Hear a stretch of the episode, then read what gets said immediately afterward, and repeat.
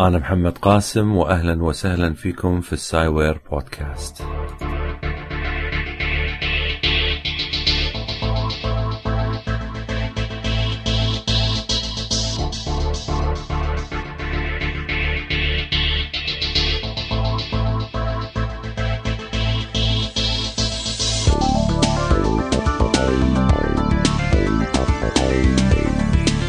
البودكاست هذا راح يتناول العلم والتكنولوجيا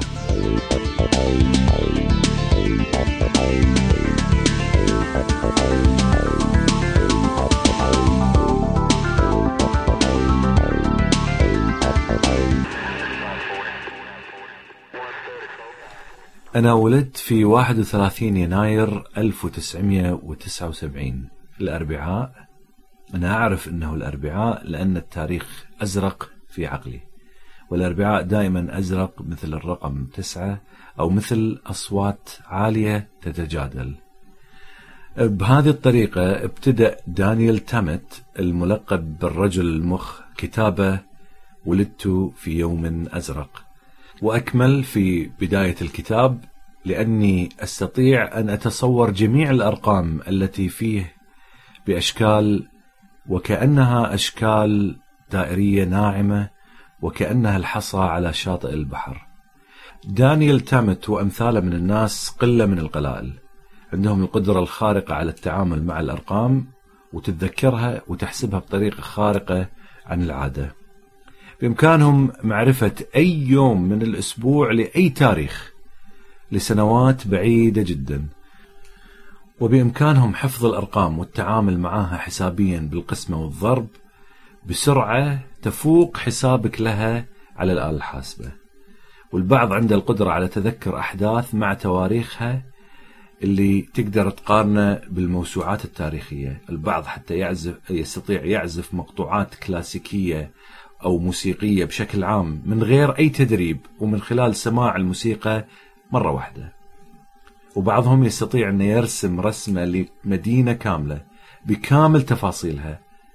بس بمجرد النظر إليها نظرة سريعة. هذا النوع من الناس يسمونه سافانت أو prodigious savant وأحيانا ميجا سافانت والمعنى العربي المقارب لهذه الكلمة هو العلامة. لكن في المقابل هذه الناس ما تت... ما تعرف شلون تتعامل مع الناس اجتماعيا ولا تفهم الأفكار التجريدية وفهمها بسيط جدا. اللي دعاني لعمل هذا البودكاست هو الخبر المحزن إن كيم بيك توفي في 19 12 2009 يعني قبل شهر تقريبا. أنا وقتها كنت في الكويت وقريت الخبر. ومثل ما تعرفون البودكاستات الأربعة اللي سويتها في الأخير كانت آه، تجهيز للسفر. فخليت البودكاستات جاهزة وحطيتها آه، كل واحدة في أسبوعها. وطلع هذا الخبر وما كان بإمكاني أسوي له بودكاست فأحببت أني أتكلم في ذكرى هذا الشخص العجيب اللي يسمونه بترين مان يمكن انت سمعت الاسم هذا أو شفت الفيلم اللي اسمه Rain Man كيم بيك ولد في سولت ليك سيتي يوتا في الولايات المتحدة في سنة 1951 انولد هذا الشخص بمخ يختلف عن مخ الإنسان الطبيعي. هذا المخ أعطاه إعاقة من ناحية وأضاف إليه من ناحية أخرى.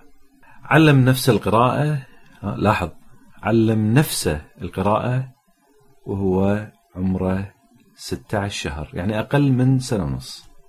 ولما صار عمره ثلاث سنوات أهله عرفوا أنه يستطيع قراءة الجريدة لأنه كان يبحث عن كلمة صعبة في القاموس.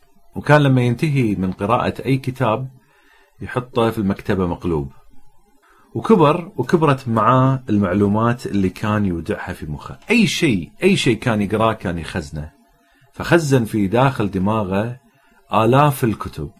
وكان من إحدى الأشياء الخارقة اللي يستطيع يسويها أنه يقرأ صفحتين الكتاب في نفس الوقت. كان ينظر إلى يعني يضع الكتاب أمام وجهه فينظر بعين إلى الصفحة اليمين العين اليمين إلى الصفحة اليمين والعين اليسرى إلى الصفحة اليسار. فكان يقرأ الصفحتين في آن واحد ويستطيع قراءة الصفحة الواحدة في ثمان إلى عشر ثواني ويخلص كتاب كامل في ساعة. وكان بإمكانه أنه يقرأ ثمان كتب في اليوم الواحد ويتذكر أغلب الأشياء اللي قرأها فيها لدرجة أنه بعض الاختبارات اللي سووها عليه اكتشفوا أنه يستطيع أنه يحفظ تقريبا 97% من محتويات الكتاب لدرجة أنه حتى الصفحة يحفظها رقم الصفحة. فكان في ذاكرته الأحداث والتواريخ والكلمات الشهيرة وأرقام الهواتف وأرقام المناطق فأصبح موسوعة متحركة حتى لدرجة أنه سموه آه، الجوجل الحي وكان هو يقول عن نفسه أن عنده معلومات بكميات اللي لدرجة أنك حتى أنت ما تستطيع تخمن تخمنها كلها. كيم بيك يسمونه mega savant. يعني مو savant عادي mega savant. بدل من يكون علامة فهو mega علامة. شايف شلون لما نقول آه، ميجا بايت نفس الطريقة. في مقابل هذا كيم بيك ما كان يقدر يمشي إلا لما صار عمره أربع سنوات. وحتى حتى في بداية آه، عمره لما أو بداية المشي لما أبوه كان يتكلم عنه يقول إنه كان يمشي بشكل جانبي. الطفل الطبيعي يستطيع انه يمشي من تقريبا 12 شهر يعني في هالحدود هذه. وما كان حتى يستطيع انه يربط زراراته أو إحنا نقول يزرر زراراته أو ملابسه. وما كان يقدر حتى انه يمشط شعر راسه ولا حتى انه ينظف أسنانه بفرشة الأسنان. كانت أمة تهتم فيه حتى آه، إلى أن تطلقت من زوجها في سنة 1981 فأبوه أكمل المشوار معاه في سنوات عمره المتبقية واهتم فيه. كان يلبسه يمشط شعر راسه ينظف أسنانه يساعده في الأكل في السباحة كل نواحي حياته. تخيل أنت ترى هذا الشخص كبر إلى الخمسينات وأبوه وصل إلى الثمانينات. بس كان يهتم فيه اهتمام كبير جدا. كيم بيك ما يستوعب المعاني يخزن المعلومات في راسه مثل قرص الكمبيوتر. ما يفهم المجاز في اللغة. في واحدة من المقابلات كان أكو آه، بروفيسور اسمه راما تشاندران في جامعة UC آه، سان دييغو. وكان هو طبعا يدير المركز آه، مركز المخ والإدراك في نفس الجامعة. يقول البروفيسور لما قابله قال له البروفيسور قاعد يكلم كيم بيك فقال له hold on to yourself يعني انت تماسك أو خلينا نقول تمالك نفسك. كيم بيك طبعا ما يفهم ما يفهم المعاني فراح وحط إيده على صدر على صدره وأمسك بملابسه ويحاول يمسك آه، نفسه. لأنه ما يفهم المعنى اللي يقصده في الدكتور اللي هو تمالك نفسك. فأخذ الكلام بشكل حرفي. فبدل ما إنه يفهم آه، إن المطلوب منه إنه يتمالك نفسه لا فهم الموضوع بشكل حرفي. وبعد دراسة البروفيسور رامتشاندرن لكيم بيك كان يقول لو إن هذا الشخص يفهم الأمور مثل ما نفهمها إحنا كان ما تكون عنده الاستطاعة إنه يستوعب هذا الكم الهائل من المعلومات. فهو يختلف طريقته تختلف. طريقة تركيبته تركيبة مخه تختلف عن تركيبة الشخص العادي. لذلك ما يفهم لكنه ياخذ المعلومات مثل ما هي. بالإضافة حق هذا كيم بيك ما يعرف يتعامل مع الناس. ما يعرف طريقة المحاورة ولا شلون يتعامل وياهم. وفي أي لحظة من اللحظات من الممكن أنه يتحول الحديث إلى صراخ وعويل وكلام غير مفهوم وغير متصل ببعضه. واحدة من الشغلات اللي آه، قالت عنها الطبيبة النفسية لين بول أن الأشخاص اللي عندهم نفس حالة كيم بيك ما يستطيعون يعرفون شنو اللي قاعد يفكر فيه الطرف الآخر. يعني أنت أنا وياك آه، لما آه، نتكلم مع بعض أنا عادة أحاول أفهم يعني مع إني أنا ما ما أعرف شنو داخل راسك لكن أحاول إني أفهم شنو تفكر فيه. وأكثر من هذا بعد إحنا عادة لما نتفاهم مع بعض أنا أحاول أفكر شنو أنت تفكر عن تفكيري أنا؟ هاي طبعا يسمونها نظرية العقل. فهذا الشيء يساعد الناس على التفاهم والتواصل بشكل سليم. هذه الطريقة مو موجودة عند كيم بيك واحدة من الطرائف اللي يذكرها أبوه عن آه، كيم بيك طبعا آه، عشان يبين لك إنه هو ما يعرف التعامل مع الناس يقول قرر انه هو ويا كيم بيك يتوقفون من الذهاب للمسرحيات مثل مسرحية شكسبير مثلا. ليش؟ لأن كيم بيك يحفظها تماما وحتى الموسيقى اللي فيها يحفظها بشكل مطلق يعرف النوتات بالضبط وين كل نوتة صايرة. فإذا أثناء المسرحية الممثلين اللي فيها أخطأوا بالكلمات كيم بيك يوقف من الكرسي اللي هو قاعد فيه ويصرخ عليهم ويحاول يصلح لهم الأخطاء. وحتى لو الفرقة الموسيقية غلطت بمقدار نوتة واحدة يقوم يقول لحظة واحدة ال trombone متأخر بنوتين فكان هذا يخرب عليهم آه، المسرحيات فكان ما يقدر يروح لأنه تسبب له مشكلة. في سنة 1984 باري مورو آه، كاتب سيناريوهات للأفلام قابل كيمبيك. وما كان يتصور أنه يكون أكو إنسان بهذا المستوى من المعلومات. فقرر أنه يكتب سيناريو فيلم المشهور اللي قلت عنه في البداية Rain Man رجل المطر واللي مثل فيه ممثلين شهيرين مشهورين داستن هوفمان وتوم كروز وهذا الفيلم ربح أربع جوائز أوسكار وحتى داستن هوفمان نفسه كان يروح لكيم بيك ويحاول يقلد طريقته في حركة الإيدين وطريقة مشيته وطريقة كلامه. وفي وفي مقابل هذا في مقابل هذا النجاح باري مورو أعطى جائزة الأوسكار اللي ربحها لكيم بيك وطلب من أبوه إنه ما يخفي عن الناس لأن أبوه كان آه، شوية ماسكة آه، ما لأن كيم بيك ما يعرف يتعامل مع الناس ما يعرف يتكلم عدل ما ممكن يثور في أي لحظة فكان الأبو يخاف عليه بزيادة.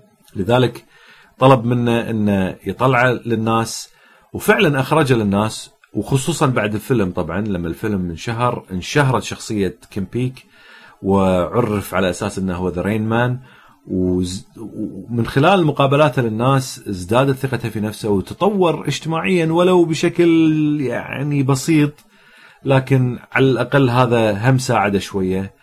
ومن ضمن الأشياء اللي داستن هوفمان قالها لكيم بيك قال إذا كنت أنا النجم فأنت السماء. أبوه كان يحبه بشكل كبير وكان على أتم الاستعداد إنه يسوي أي شيء يحتاجه. فعلا كان يعني أعطاه اهتمام كبير ولو إنه وصل لثمانينات من عمره. حد إنه قال يعني شوف شوف العلاقة اللي كانت تربط كيم بيك في أبوه. على فكرة يعني أنا أتم... قبل لا أقول الكلمة هذه أتمنى لو ترجع للموقع السايوير اللي أحط فيه عادة الكتاب اللي أنا أكتبها. أبيك تشوف أكو خمس حلقات من The Real Rain Man اسمها عنوانها. مقابلة مع ابوه مع كيم بيك وتشوفها في شلون مسوين مع الدراسات وغيرها. أبيك تشوف الشخصية كيم بيك شلون صايرة حتى تفهم ال... تحس يعني أبيك يكون عندك إحساس لهذا الشخص وأبوه. يعني تخيل شخص ما ما يستوعب ما يفهم لكن قال كلمة اللي أبوه قال عنها يعني فعلا ك... يعني ضغط الزر فيها أو يعني أصاب فيها آه، في المكان الصحيح. فكان قال كيم بيك عنه أنا أنا وأبي نشترك بنفس الظل. ليش؟ لأن أبوه كان يلازمه في طول الوقت. وكان أبوه أكثر شيء يخاف منه انه هو يتوفى ويترك كيم بيك بروحه وحيد. لكن هذا الشيء ما تحقق لأن كيم بيك توفي مثل ما قلت لكم قبل شهر. وبسكتة قلبية كان عمره وقتها 58 سنة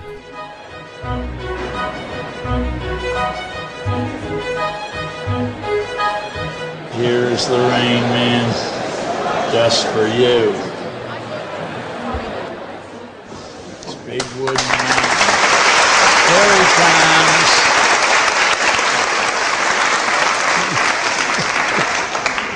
When did the German U-boat sink the Lu- Lusitania?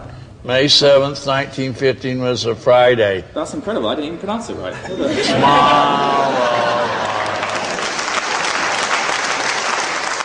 Tell us, uh, in British history, who was the only British Prime Minister to be assassinated? His name was Percival. Remember what date it was? I think it was sometime in the spring of 1812. Very good. Okay. Kim, are you happy? I'm happy just to look at you.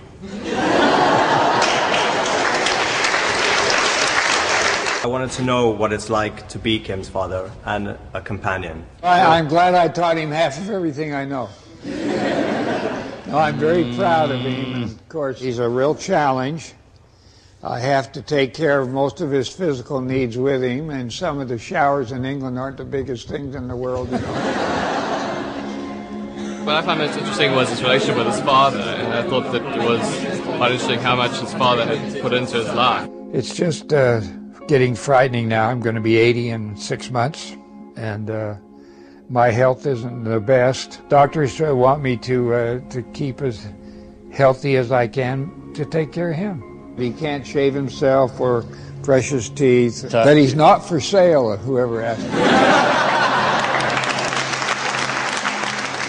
I'm the greatest man who ever would you think about. And you're only 20 years old. That's a great He's only thing. 21 years old, huh? Only 20 years old. For Kim, his father is everything. My dad and I share the same shadow. Wasn't Yes. that funny? Yes. Like he says, we, Dad and I share the same shadow. And when he said that, it profoundly struck me as uh, maybe he can't reason, but he sure hit that one right on the button. كيم بيك مو هو الشخص الوحيد اللي ولد بهذه الطريقة؟ ولو أنه يعتبر من أكثر الناس تخزينا للمعلومات يعتبر mega sava- savant مثل ما قلت. عدد بسيط من الناس حول العالم كله ولدوا وعندهم القدرات الخارقة في التعامل مع الأرقام وتذكر الأشياء. والقدرة على معرفة اليوم من التاريخ. هذه موجودة في عدة في عدة معدودة من السافانت. وفي المقطع التالي اللي راح تسمعه بعد شوية مقابلة قديمة. يعني. حتى هي محطوطة يعني موجودة على اليوتيوب. وبالأسود والأبيض مقابلة مع اثنين من السافانتس.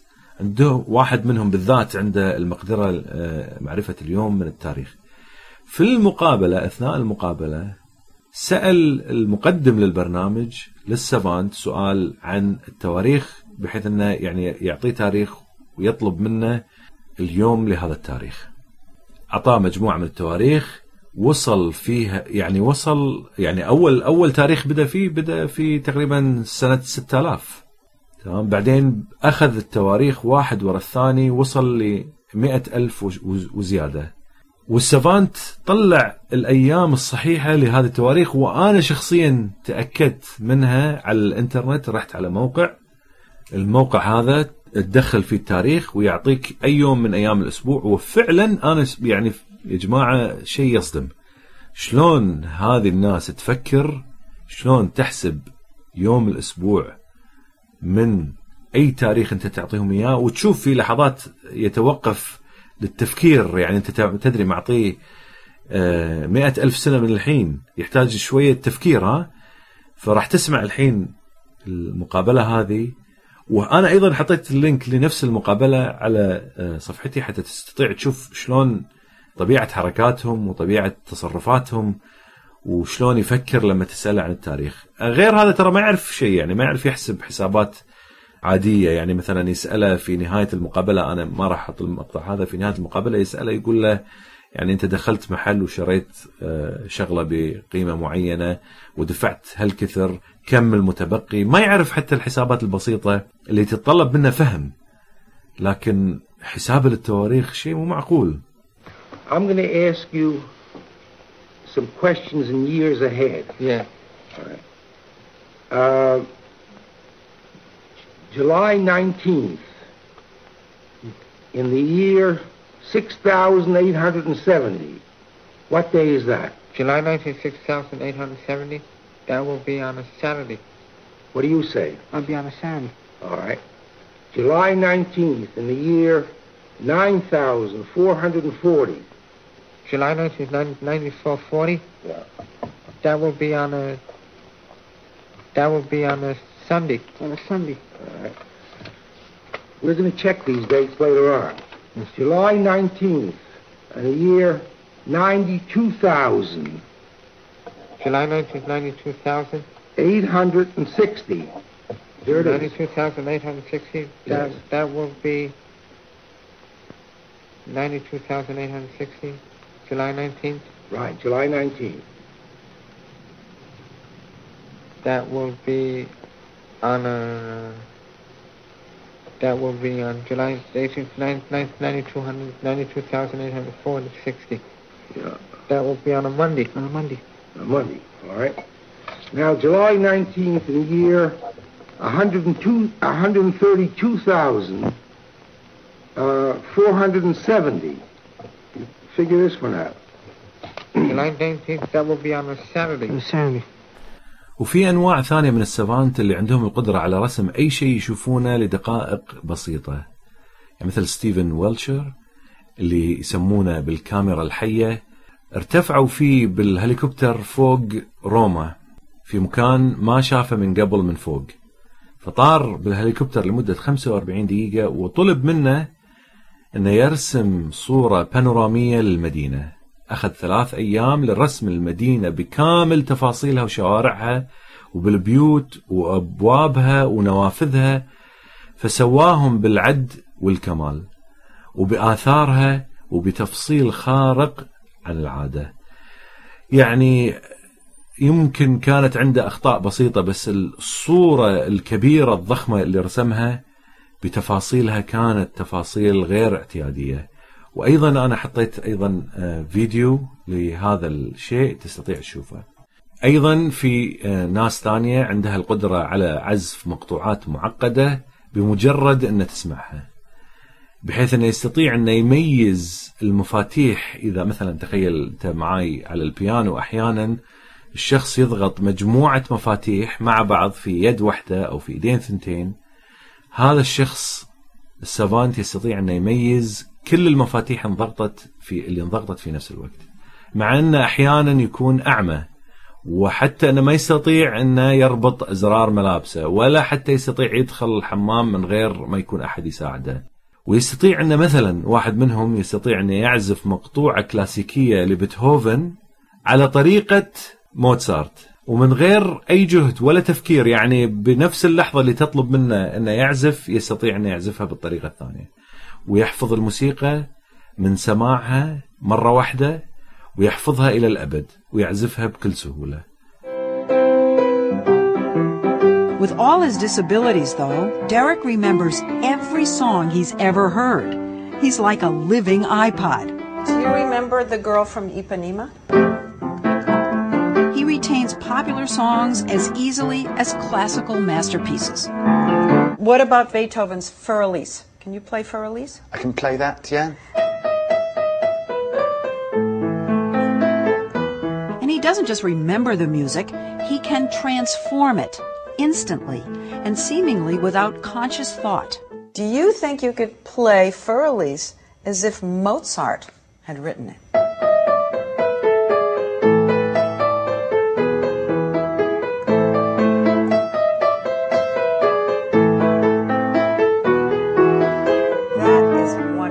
الحين نيجي للمشكلة في هذا النوع من الناس اللي تكون عنده هالخوارق العقلية اللي تحت مسميات ال prodigious savants في هذا العالم آه، عددهم ما يتعدى المئة اللي تم إحصائهم في خلال القرن السابق.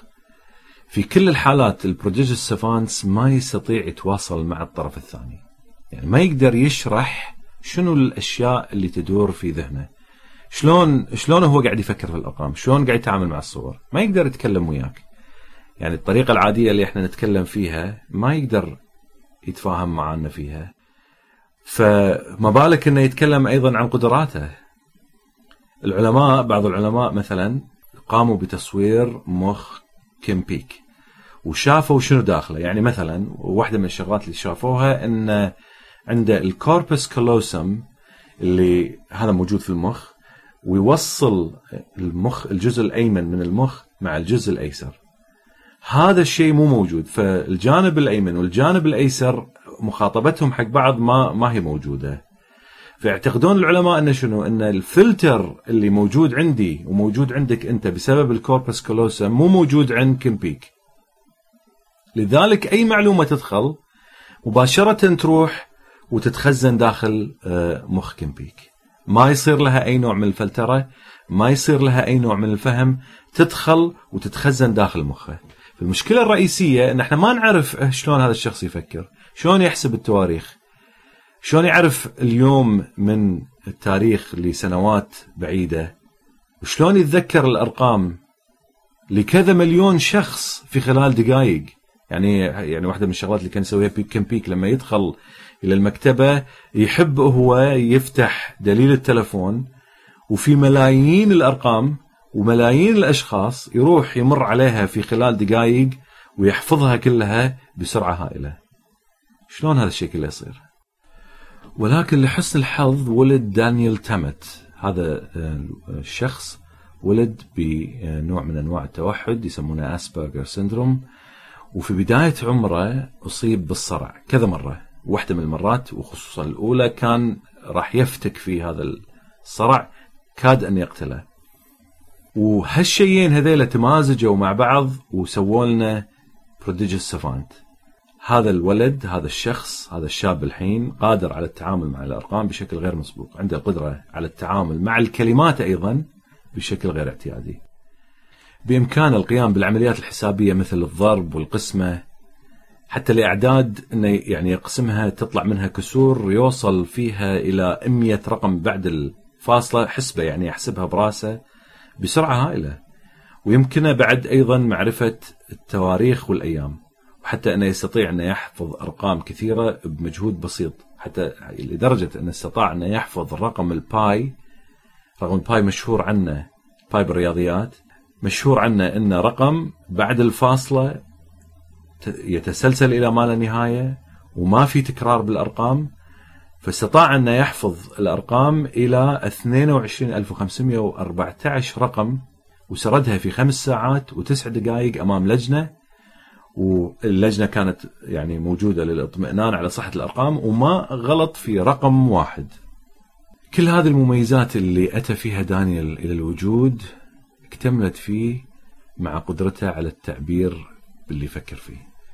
فتح للعالم نافذة إلى عقله. وفهم العلماء شلون شخص مثله يستطيع أن يفكر بالأرقام. وكتب كتاب عن حياته الشخصية من ولادته ووصف تفاصيل حياته الشخصية. وصف أشياء كثيرة عن شنو يدور داخل ذهنه لما يتعامل مع الأعداد. وسمى الكتاب هذا مثل ما قلت في بداية البودكاست مولود في يوم أزرق Born on a Blue Day وذكر في هذا الكتاب انه لما يفكر في الأرقام فهو يتفاعل معاها من الناحية العاطفية. بعض الأرقام يرتاح منها نفسيا وبعضها يتضايق منها. الأرقام الأولية مثلا اللي يعني إذا تعرف الأرقام الأولية هي الأرقام اللي ما تنقسم إلا على الواحد وعلى نفسها مثل الرقم اثنين الرقم ثلاثة خمسة سبعة 11 13 وهكذا. هذه الأرقام بالنسبة له أرقام ناعمة الملمس دائرية مثل حصل بحر الملساء. كل رقم من الأرقام له شخصية مثلا الرقم 23 أو 667 أو 1179 أرقام تعتبر بالنسبة له كبيرة. وأرقام مثل 6 و13 و581 تعتبر أرقام صغيرة. وبعضها جميل مثل 333 وبعضها قبيح مثل 289 كل رقم من الأرقام عنده خصوصية. وفي مقابلة مع ديفيد ليترمان اللي ديفيد ليترمان عنده برنامج في أمريكا مشهور اسمه The Late Show قال لديفيد ليترمان إن شخصيته تشبه الرقم 117 طويل ونحيف. وكان لما يطلع دانيال تمت في نيويورك هو طبعا دانيال تمت بريطاني بس زار أمريكا في أثناء زيارته للفحوصات والتجارب وغيرها. فلما زار طلع يشوف المباني في نيويورك كان يشوفها كأن الرقم تسعة لأنه طويلة الذكرى في الرقم تسعة وطبعا هو يذكر في كتابه مدى هوسه في الأرقام من الصغر ويذكر تفاصيل كثيرة عن طريقة تعامله مع مع الأرقام. وهذه الخاصية اللي تمكن دانيال من تصور الأرقام والإحساس فيها خاصية ترى أوتوماتيكية. يعني ما مو شيء متكلف أو شيء اضطر إنه هو يتعلمه أو لا هي شغلة طبيعية جدا تي في عقله. وهذه تندرج تحت مسمى يسمونه السنستيجيا أو المحاسة أنا المصطلح هذا ما أدري إذا كان صحيح ولا لا بس خذيته من الإنترنت وحتى ما أدري إذا نطقته بالشكل الصحيح بس سنستيزيا هو هذا النطق الصحيح لها يقول هذه الفكرة شنو؟ إن بعض الناس عندهم القدرة على إن بشكل أوتوماتيكي هذا الشيء تصير. شغلة إن حاسة معينة يحس فيها ترتبط بحاسة ثانية. مثلا بعض الناس لما يشوف الأرقام يشوف ألوان يشوفها بلون معين يشوف الاثنين. رقم الاثنين مثلا بلون يشوف رقم التسعة بلون رقم وهكذا. أو مثلا في بعضهم لما يتذوقون الطعام يشوفون ألوان تطلع قدامهم. تمام؟ مثل ألوان الطيف. آه، واحد من الأشخاص لما ياكل آه، يبي يطبخ آه، الطعام مثلا يحط الدياية داخل الدجاجة داخل الفرن ويطبخها وبعدين يطلعها ويخلط معاها آيس كريم. أنا أدري يمكن تستغرب ها؟ شلون واحد ياكل آيس كريم مع الدياي هذا شغلة مو يعني بالنسبة لنا ما تركب بالشكل الصحيح. بس هو شنو يشوف؟ هو يشوف اللون الأزرق يشوفه بشكل طيف يظهر قدام عينه فيستمتع بهذا التذوق ولذلك هو يحب هذا الشيء وينصح الناس إنه يجربون هالشيء هذا. ليش لا؟ فيخلط الدياي ويحط معاه آيس كريم ويقعد ياكل ويستمتع. غيرهم من الناس يس... لما يسمع كلمات يتذوق طعم في آه، لسانه يحس في طعم. أو مثلا في ناس لما تسمع الموسيقى تشوف ألوان وبعضهم يسمع أصوات لما يشوف صور متحركة. أكو أكو حتى يعني مسلسل مشهور أنا ما أدري إذا تتابعون المسلسلات في واحد من المسلسلات الخيالية اسمه هيروز الحين هو في الفترة الحالية يعتبر الفصل ال- الرابع. وواحدة من أبطال هذا المسلسل الخيالي عندها القدرة على إنها تشوف ألوان الطيف لما تسمع لصوت الموسيقى. من وين يأخذون هالأفكار؟ يأخذون الأفكار هذه من الحياة العملية وطبعا يطورون منها ويخلون الفكرة شوي متطورة أكثر بحيث إنه يكون آه، شيء آه، مسلسل خيالي. لكن هذه الخاصية خاصية السنستيزيا لما يكون الشخص عنده هذا الشيء عادة تكون معاه عنده قدرات ثانية فمثلا بعض الناس بسبب هذا الشيء عندهم ذاكرة قوية أو عندهم إبداعات يستطيعون ان يبدعون بشكل أكبر من الناس العادية. ودانيال تمت بالذات عنده هذه القدرة عنده السنستيزيا لذلك هذه الأشياء استفاد منها هي طبيعية موجودة فيه فاستفاد منها واستطاع أنه مو بس حتى يعرف الأرقام يعرف عشر لغات لدرجة أنه استطاع أنه يتعلم اللغة الآيسلندية في خلال أسبوع واحد في خلال أسبوع واحد تعلم لغة من أصعب اللغات اللي. الآيسلنديين نفسهم يتفاخرون انهم لغتهم جدا صعبة. ففي خلال سبعة أيام فقط تعلم اللغة الآيسلندية وراح وطلع على التلفزيون وتكلم باللغة يعني حتى الحوار اللي دار بينهم باللغة الآيسلندية واللي المعلمة اللي علمته آه، اللغة الآيسلندية قالت عنه إن هذا مو إنسان هذا عبقري. وفوق هذا الحين حاليا قاعد يشتغل على لغة جديدة وهو مخترعها تختلف عن اللغات المختلفة ولو إن كان آه، في بيناتها عوامل مشتركة. آه، قد يتبادر لذهنك سؤال شلون عندنا في العالم العربي؟ هل عندنا إحنا نفس الناس هذه؟ هل متواجدين إحنا ما نعرف عنهم؟ يمكن يمكن موجودين إحنا ما نعرف عنهم ممكن يكونون آه، مثل هاي الأطفال اللي يعلمونهم حفظ القرآن يحفظونه بشكل غير طبيعي آه، أنا شفت كذا لقطة من اليوتيوب في السابق أو شفتها على التلفزيون بس إحنا ما عندنا دراسات عليهم ما أدري يمكن يكونوا موجودين تكون الدراسات موجودة لكن أنا ما أعرف عنها شيء أو قد يكونوا مخبئين بسبب إعاقتهم. هذه القدرات تكون موجودة بس مخبأه ف أو ممكن يكونون موجودين لكن آبائهم ما حاولوا تنمية هذا الجانب منهم. مثلا آه، كيم بيك كان أبوه يجيب له كتب أو عنده مكتبة. ففي عنده مجال إنه يتعلم فقد تكون هذه الأمور موجودة عندنا لكن إحنا ما نعرف عنها أو مخفية داخل صدور أو داخل عقول هذا الأشخاص لكن إحنا ما طلعناها. الحين ننتقل للمستجدات العلمية والتكنولوجية وشوية أخبار طريفة يعني هالمرة بما أن البودكاست هذا نوعا ما متجه اتجاه مخفف علميا.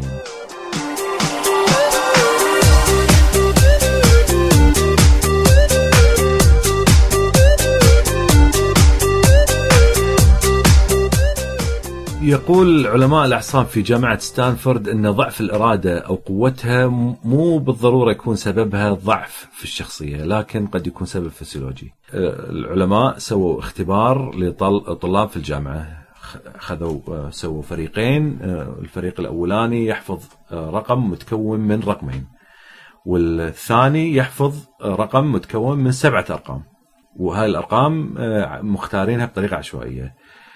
طلبوا منهم الحفظ الرقم هذا والتوجه في نهاية الممر علشان يأكلون واحدة من وجبتين. الوجبة الأولى فاكهة وجبة صحية طيبة. والوجبة الثانية كيكة كاكاو طيبة المذاق. طبعا تعرف سعراتها أكثر فمن الناحية الصحية أقل أقل من الفاكهة. فشنو اللي لاحظ الباحث بالنسبة للفريقين؟ لاحظ أن الفريق اللي حفظ الرقم المكون من سبعة أرقام عدد الأشخاص اللي كلوا الكيك ضعف عدد الأشخاص اللي ما كلوا بالنسبة حق اللي حفظوا الرقمين. فشنو تعليل الباحث بالنسبة للإرادة في هاي الحاله؟ يقول الباحث إن المكان في المخ المسؤول عن إرادة الشخص هو نفس المكان المسؤول عن حفظ الأرقام، فلما الطلبة حاولوا يحفظون أرقام أكثر إرادتهم انضعفت لأن مخهم منشغل بهذه الأرقام الزيادة حتى خمس أرقام زيادة. لذلك يقول لك فإذا كنت أنت شخص عندك أشغال كثيرة وعندك آه، في عملك أنت قاعد تتعب وذهنك دائما مشغول إرادتك في الحالة هذه أقل وما تقدر تتحكم في نفسك كثر الشخص اللي مو منشغل ومرتاح نفسيا وذهنيا وغيره. وعموما أكو دراسة ثانية تقول إن بالإمكان تقوية الإرادة مع التمرين.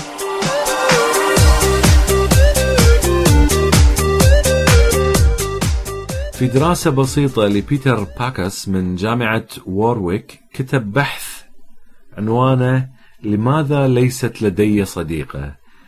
Why I don't have a girlfriend. توصل فيها باستخدام معادلة دريك. هذه المعادلة مختصة في تقدير عدد الكواكب اللي من الممكن تحتوي على حياة ذكية مثل الإنسان في مجرتنا. هذه أنا راح أتكلم يوم من الأيام عن الناحية العلمية النظرة العلمية والقوانين ونظرة العلماء لوجود آه، كواكب أخرى فيها آه، يعني خلينا نقول بين قوسين بشر. فمن ضمنها راح أدخل آه، معادلة دريك فهو استخدم هذه المعادلة لتقدير احتمال مصادفتك لشريكة حياتك اللي تتناسب صفاتك مع صفاتها تناسب بامتياز. هو طبعا عايش في لندن فاكتشف إن في لندن اللي هي فيها تقريبا يعني أكثر من 7 آه، مليون نسمة ما تصلح له أكثر من 26 مرة. بالنسبة له من حساباته واحد من كل 285 ألف امرأة أو واحدة من كل 285 ألف امرأة مناسبة له. وطبعا هو يمزح ويقول أن احتمال أنك تجد فضائيين على كواكب ثانية أكبر بمئة مرة من أنك تقابل شخص يتناسب معك. تكون شريكة حياتك أو تكون أو يكون شريك حياتك.